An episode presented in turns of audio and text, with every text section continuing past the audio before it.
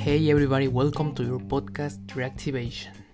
I hope you are very healthy and your people stay healthy. Let me talk with you about what we, what me and my family have been doing during this seven week.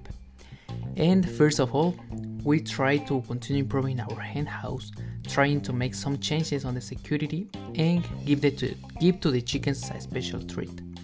Also that we were looking for the person who stole our chicken but we didn't find it. And anybody saw a thing of this chicken thief. And after all this, we were looking for another person that can sell us another chicken, but we can't find it. They don't want to lose their chickens, and I understand that because for some families, losing a chicken is very bad.